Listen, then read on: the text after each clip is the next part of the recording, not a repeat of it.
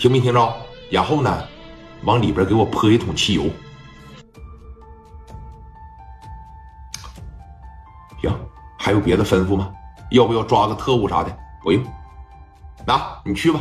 这边一说去吧，朴大勇就领着他这两个兄弟，哎，开着一台面包车来到了这个菜市场，就专门要那个说白了没人要的那些个什么死鸡了、死鸭子、死鱼了，那什么臭鸡蛋了，是不是？那专门是苍蝇叮过的那种，就整了一大堆，包括啥呀？旁边那儿有个卖狗肉的，有个狗肉馆子，啊，刚宰的一条狗，血呲淋了，在上边挂着。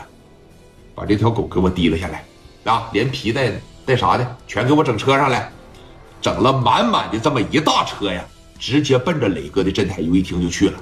到这儿的时候是半夜两点多，不到三点，街上基本上是没人了。找了几个小偷子，溜门撬锁，啪啪把这卷帘门的这一干开。你等把这个面包车一打开的时候，这恶臭熏天，当时就来了啊！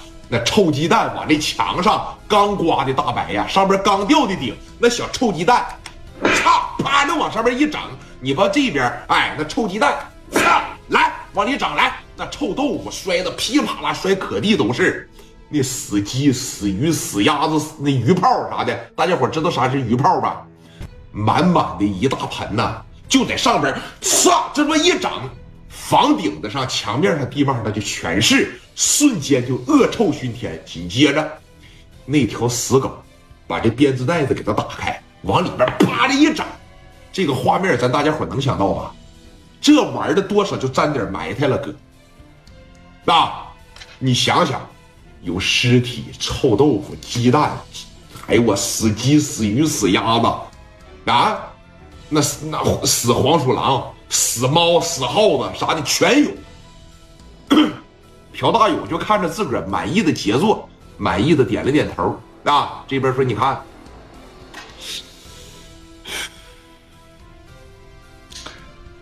回去。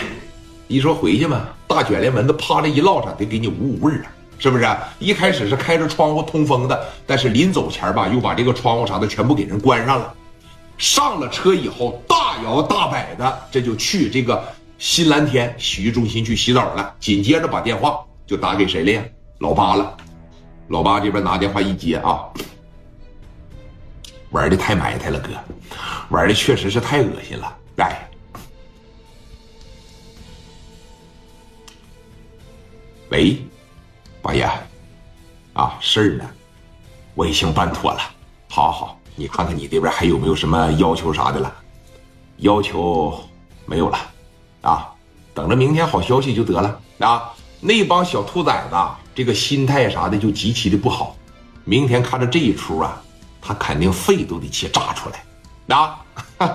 好了好了好了，期待好成绩就够了啊！给电话啪的一撂下，哎，这边呢说你看该干啥干啥，时间这么一分一秒的过了。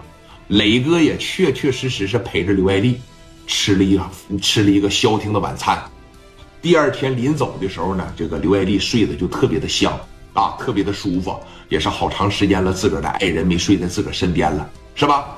扭头说来到全豪实业这边上班，哎，刚到公司的时候，正好赶上这三大金刚带着王群力往李沧区那边去，当时还说了，说哥，我们到李沧区那边去盯着了啊，你这边有啥事招呼我们。